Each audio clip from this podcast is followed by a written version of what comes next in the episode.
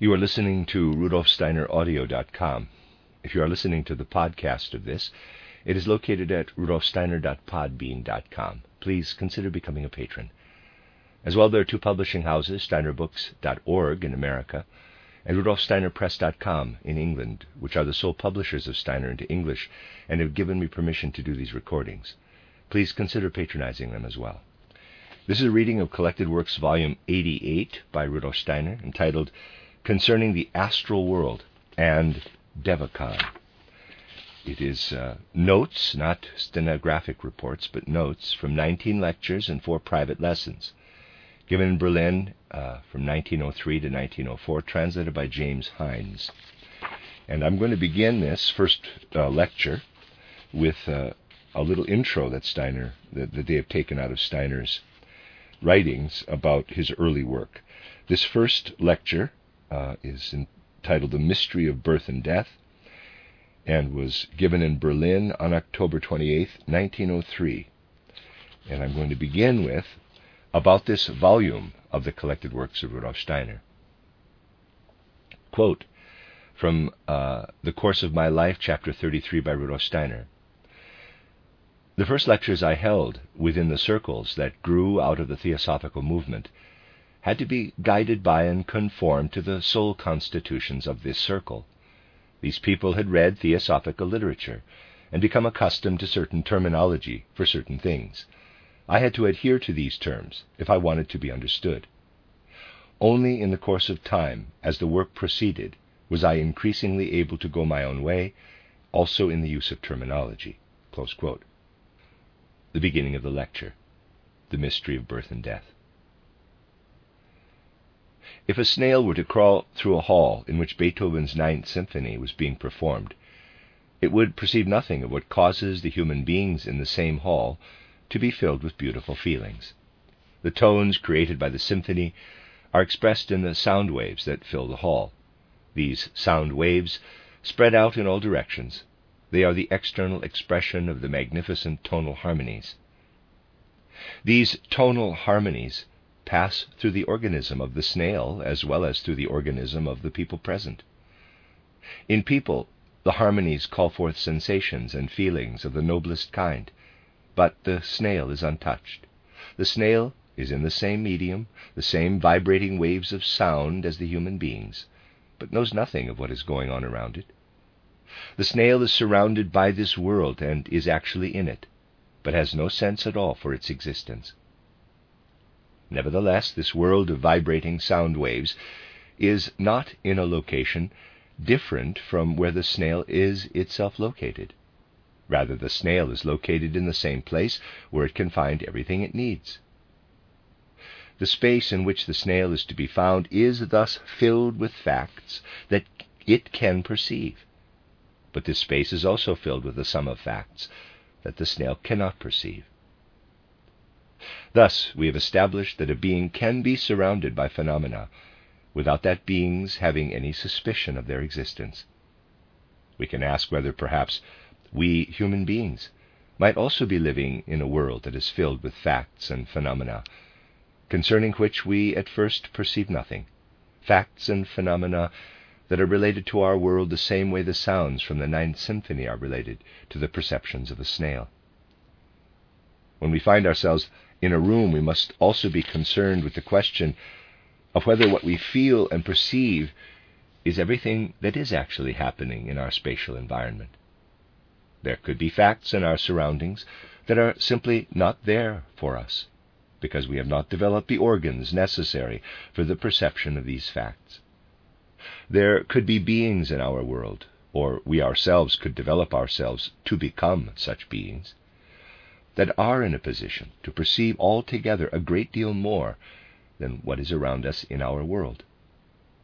In comparison with the concert goers and the snail, there could be a similar relationship between more and less highly developed human beings.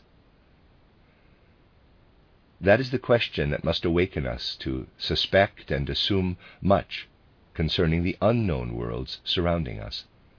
It is also the question that should be answered by the Theosophical movement. In essence, it is the task of the theosophical movement to make us aware of the worlds that surround us daily, hourly, of the worlds within which we live and concerning which we know nothing in ordinary life.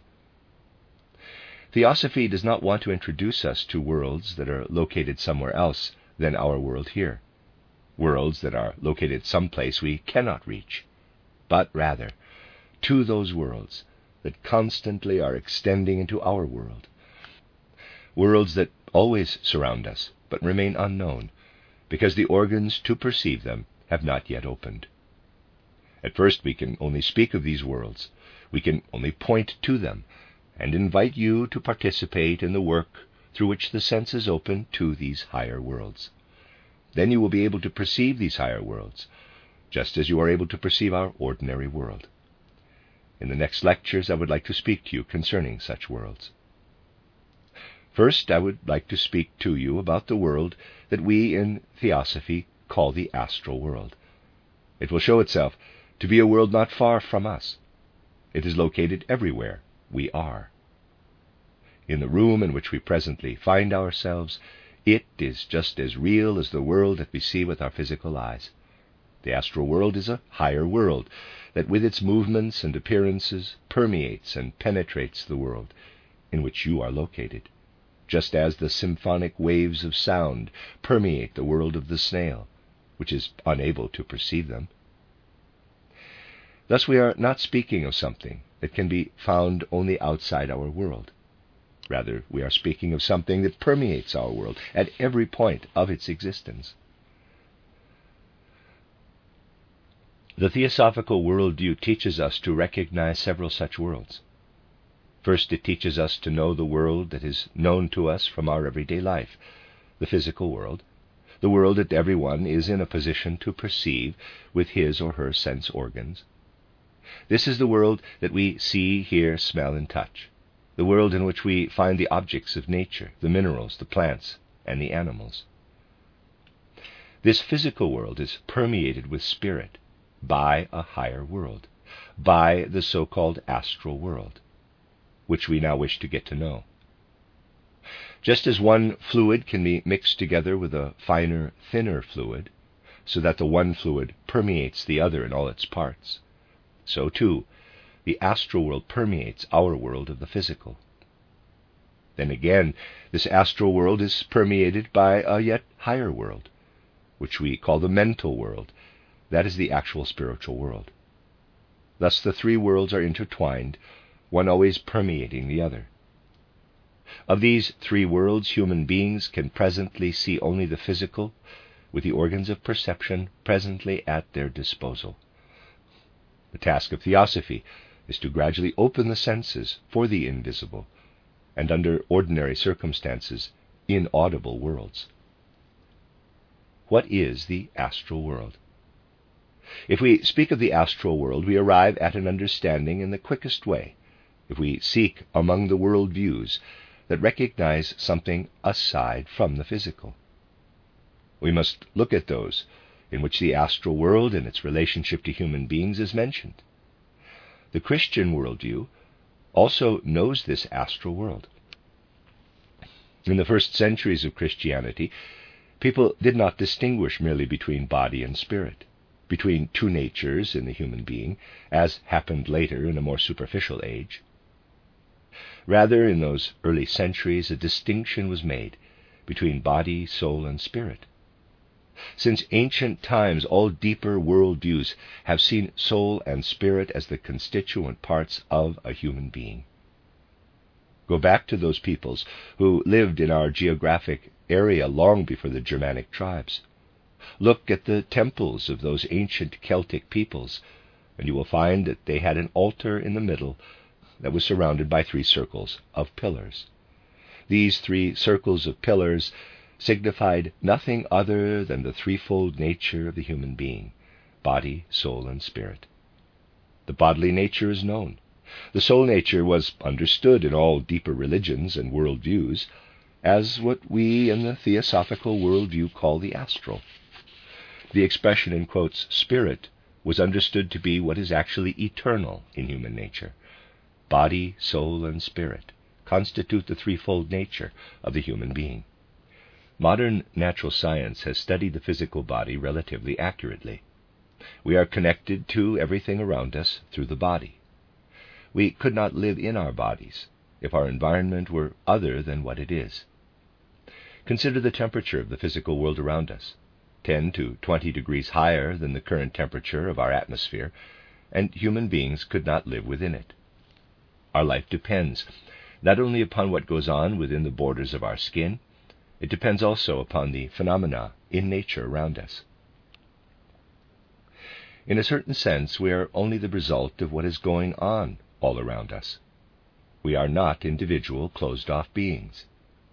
If there were no plants in the world, we could no longer nourish ourselves. Only because we are able to support our physical metabolism are we in a position to live in bodies. We are completely dependent upon our physical surroundings. That is, we are physical beings within the entirety of the natural physical world. We belong to the world of physical nature. The materialists of the 19th century saw things this way, and properly so. We live in and with the physical world. Now, you know that there is a very specific moment for this physical body when it no longer obeys the laws that it had obeyed during the ordinary conditions of life. This is the moment of death. At the moment of death, the body that belongs to us no longer obeys the same laws that it had obeyed all through life. Nevertheless, the laws that it obeys are the laws of nature. When we have died, our bodily organism returns to the natural substances that were at work in our body during life. During our life, chemical and physical forces are at work in our physical body. Our digestion is a physical process. Our breathing is a physical process. Even what takes place in our eyes when we are seeing is a physical process. It is something similar to the process that takes place on a photographic plate when we are photographed. Our body is a flowing together of physical and chemical forces. But we cease to be a flowing together of chemical and physical forces when we fall prey to death. This body no longer holds together.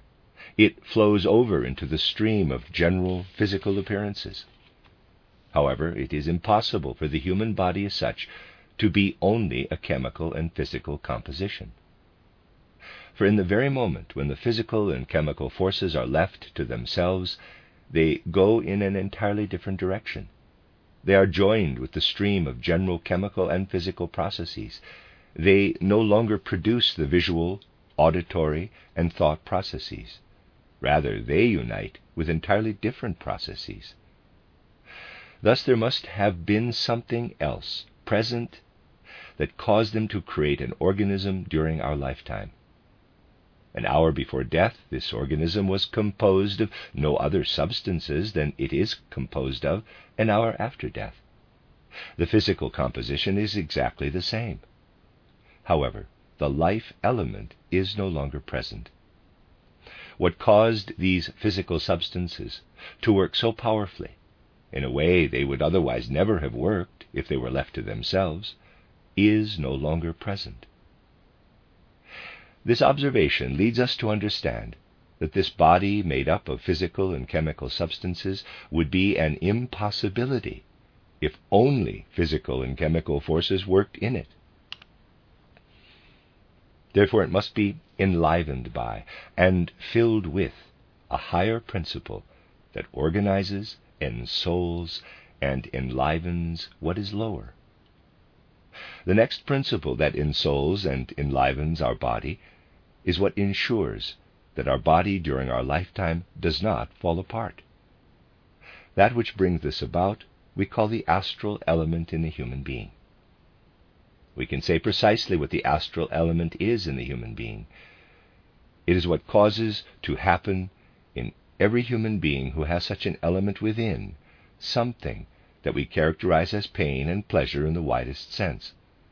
Pain and pleasure are something that appear in our bodies, and in bodies that are similar to ours in terms of astrality, and that cannot be caused by chemical or physical matter. Consider a crystal or any other physical substance composed of chemical substances. Any process that occurs in the physical world could happen to such a crystal, but not pleasure or pain. These can be found only in human beings and in other beings that are organized in the same way as human beings. These beings are permeated by an element that can feel pleasure and pain.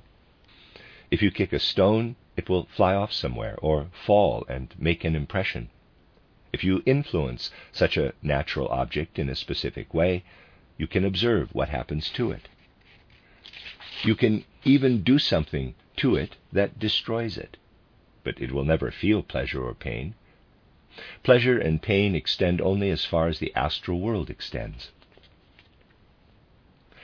And just as I belong to the external physical world through the chemical and physical processes taking place within me, so too do I have the various and real nuances of pleasure and pain in me.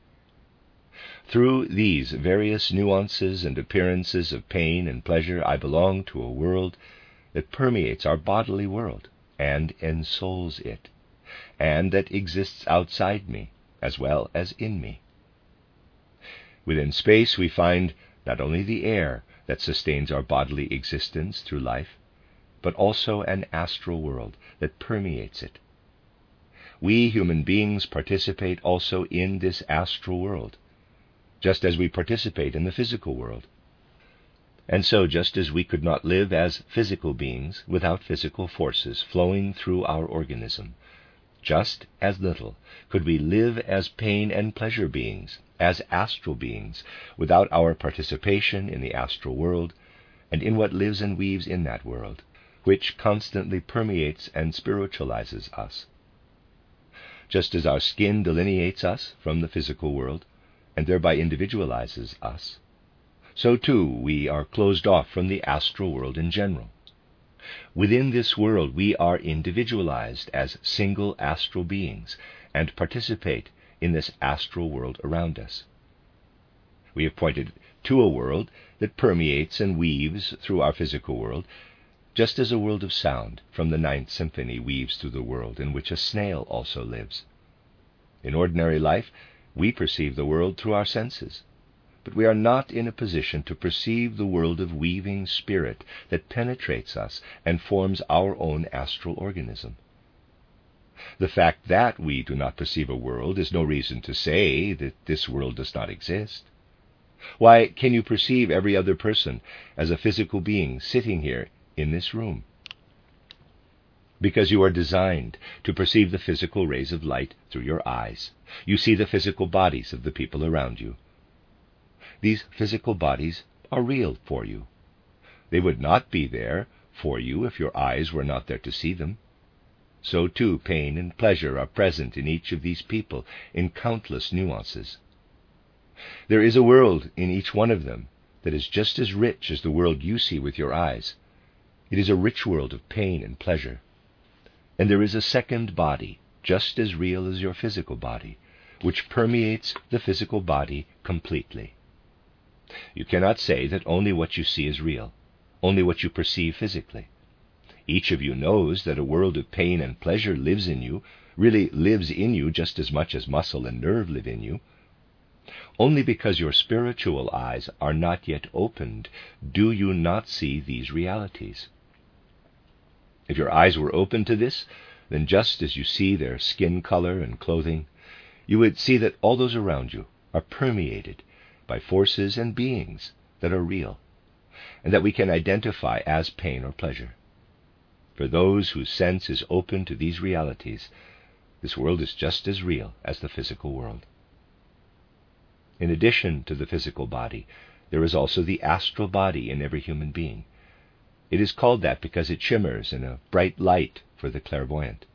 This light is the expression of an individual's entire life of pain and pleasure, of everything that lives in him or, or her as feeling. Not only do you know that you consist of flesh and blood, but other people can see it as well.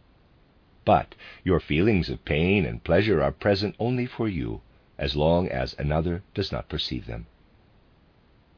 Your astral organism is somewhat bigger than your physical body, extending a bit beyond it. Think of a hall in which a gathering of people is taking place, and in which various lecturers are speaking. If a clairvoyant looks into the room with seer's eyes, he or she perceives not only the spoken words, not only the sparkling eyes and the speaker's physiognomy, but also something else. A clairvoyant would see how passions play over from the speaker to the other people, how the sensations and feelings in the speaker glow, and, for example, whether the speaker is speaking out of anger or enthusiasm. A clairvoyant would see that someone speaking out of enthusiasm has the fire of the astral body streaming forth to the listeners. And with a large audience, a clairvoyant would see a multitude of rays calling forth pain or pleasure in the speaker. There is an interplay of temperaments that unfolds openly and clearly in front of the seer. This astral world of which we are a part is just as real as the external world in which we live. It was not for nothing, not without a purpose, that the Theosophical movement has pointed out the existence of these invisible worlds of which human beings are a part, and into which we are constantly sending our actions. You cannot speak even one word or grasp one idea with your mind without feelings streaming out into space and having an effect there. Just as our physical actions influence things in physical space, so too do our feelings permeate space and influence people and the entire astral world. People are usually not aware that a stream of effects goes forth from them, that they are a cause, the effects of which can be perceived everywhere in the world. They are not usually aware that they can thereby cause damage, and that they thereby send streams of pain and pleasure, of passions and drives into the world that can influence other people in a most injurious way. They are not aware of what they are actually doing with their feeling life. Our ability to know is not destined for a purposeless existence. It exists not merely for us to know things, it exists not merely for itself. It has become a beautiful cliche in the scholarly world of the West to say that knowledge exists for the sake of itself. Those who immerse themselves in Western wisdom will find something other than knowledge for its own sake. They know that when it comes to knowledge, it is important to use this knowledge, to be active in the world. We get to know the physical world so that we are not acting chaotically in physical nature. And we get to know higher nature in order to work in this higher nature in a conscious way. Those who know and master this higher nature learn to work in it consciously. They learn how to master and control their thoughts and not allow them to work arbitrarily or accidentally. They do not accidentally allow them loose, but rather hold them under control. They learn to control their inner life, to regulate their inner life, so that it influences the surrounding world in the most ideal way, ennobling it. In this way, the higher worlds, which, allow me to stress this, are just as real as our physical world, indeed even more real, achieve an enormous significance for the physical world. Those who know that what happens in the astral world is much more important for world evolution than what they see and are able to do in the physical world will properly appreciate this world and its significance. If you ascend even higher, you would find worlds that are even more important than the astral world. The Christian religion also speaks of such worlds. What it designates as, in quotes, soul is the astral world. What it designates as, in quotes, spirit is what you know in theosophy as the mental plane. Why is the higher, the astral world, so infinitely more important than the physical world? Because the physical world is nothing more than an expression of this astral world, an effect of the astral world. I would like to cite a phenomenon as an example that will show you that what happens in the astral world is infinitely more significant than what happens in the physical world. What I will now say is designated in the teachings of mysticism and in theosophy as the mystery of birth and death. This is one of the greatest mysteries or secrets of the world. We are speaking of seven secrets of the world. those who think superficially, and the world today is all too inclined to think superficially, will readily accuse us of unclarity and fanaticism.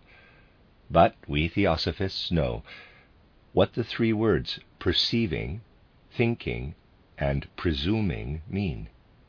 They were frequently mentioned in the first centuries of Christianity, in which Christianity still belonged to the deepest religions of the world.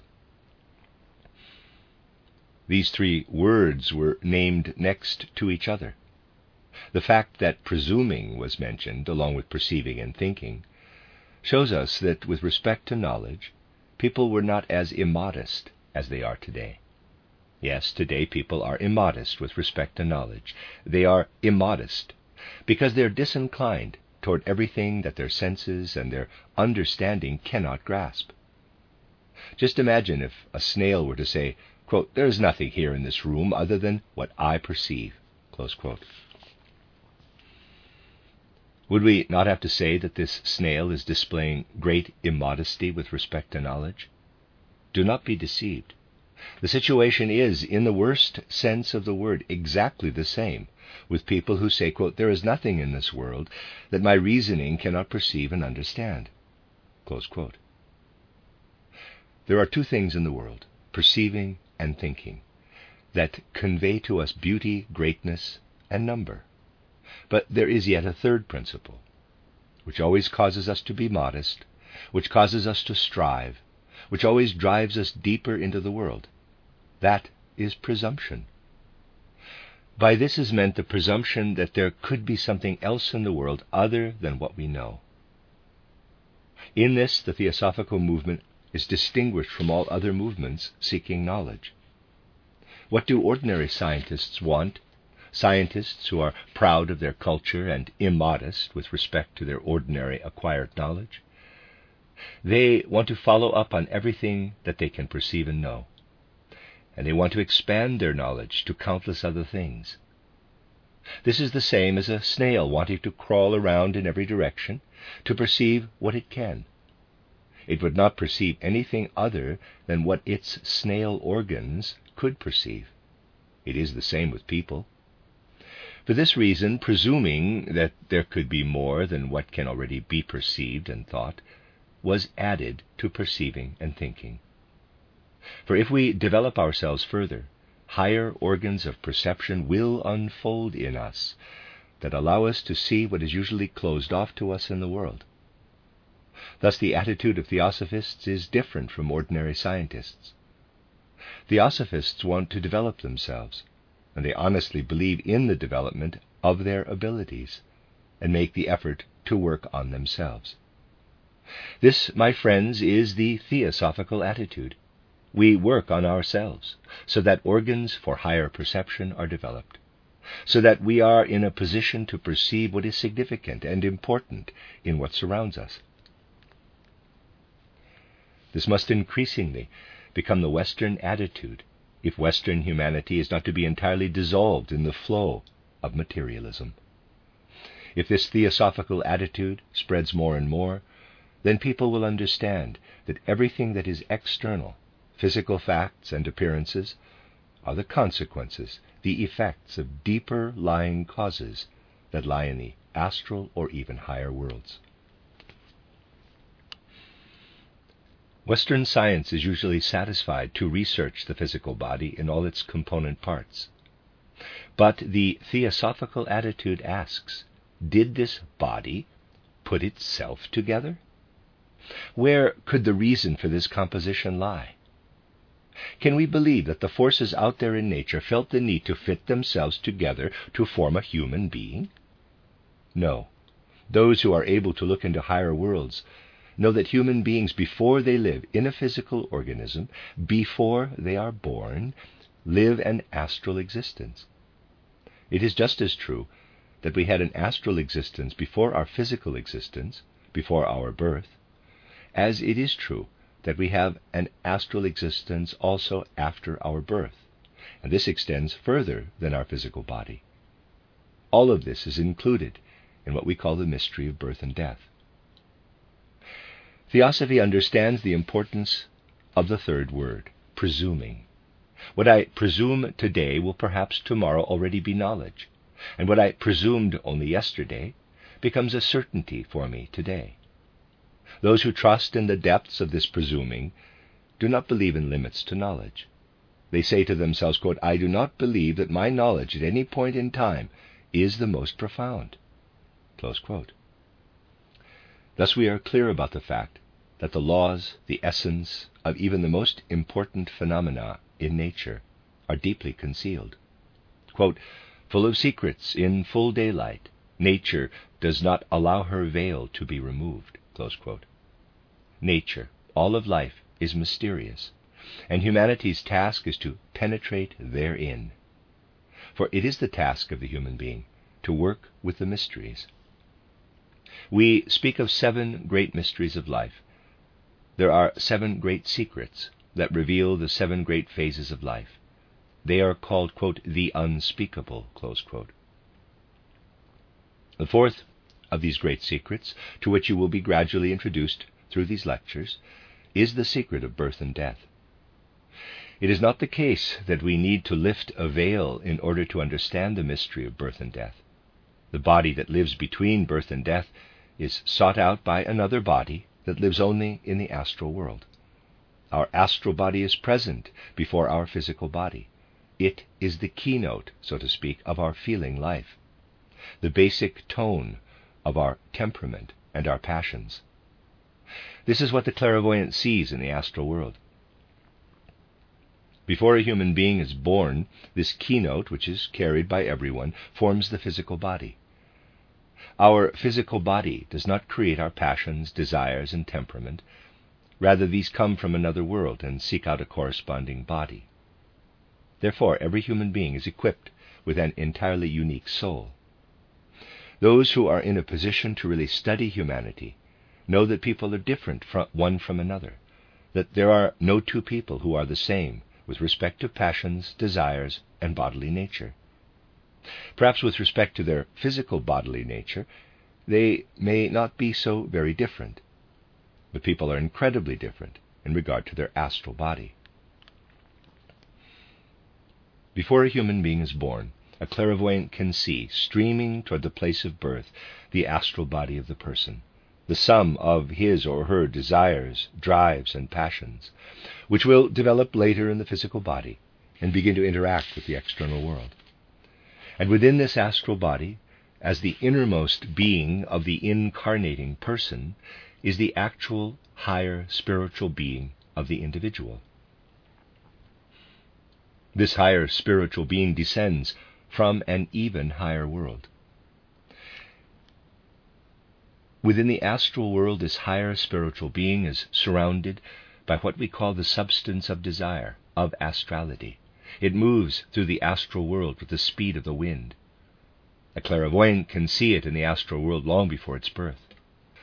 It is present in a luminous, bell shaped form and descends upon the human body in order to spiritualize the body. What we say today concerning such astral matter easily attracts the charge of fanaticism. It is natural that when we speak of such things in the world of today, we can be so criticized. Therefore, we must be all the more careful. We must not allow ourselves to speak of these things, that is, we should not speak of them unless we are just as solid and certain in the astral world as we are in the physical world. I regard it as a requirement of all teachers of theosophy that they represent only as much of the teaching as they can be responsible for, according to their best conscience. This means that I demand of all theosophical teachers that they report only what they themselves have directly experienced, and therefore know as direct knowledge.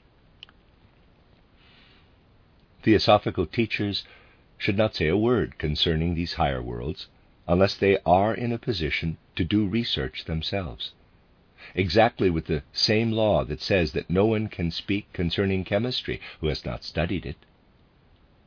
For this reason, in lectures, I will say only what I am in a position to say with absolute certainty. No one is in a position to describe the astral world in its entirety. It is richer and more comprehensive than the physical world. I admit that even a spiritual researcher can make mistakes in the details. Just as one can err in the physical world if, for example, one wishes to determine the height of a mountain. But just as little as such an error in the details would be a reason to deny the physical world, just as little should a person be tempted to deny the reality of the astral world because of an error in details. Before human beings are born, they live as beings of desire with their quote, body of longing quote, in the astral world. Birth and death do not exist in the astral world in the same sense as in the physical world. The mystery of the so called elective affinities, attraction through choice, holds sway in the astral world. Here the same principle prevails as in the physical world with our desires and wishes. Just as one desire unfolds out of another, so too do things happen in the astral world. One being is unfolded out of another through an eternal propagation, without our being able to designate anything as death or birth. The beings are subject to attraction through choice, not birth and death. Why is it that physical beings are subject to birth and death? This is the question I wish to address today in particular. Where do birth and death come from? As I have said, before human beings live in the physical world, they live in the astral world and are subject there to attraction by choice. Birth and death do not exist there. But here there is birth and death because the astral world forms the midpoint between two other worlds. Human beings are citizens of two worlds. We point downward toward the physical world and upward toward the highest, the spiritual world. Through our astral nature, we unite the spiritual world and its eternity to the physical world. For a long, long time, through several cosmic epochs, we were merely astral beings. We now stand in the fifth root race epoch, the post Atlantean age, that was preceded by the fourth and the third. Only in the third root race, in the Lemurian age, did the human being become a physical being. Before that, we were closer to the astral world.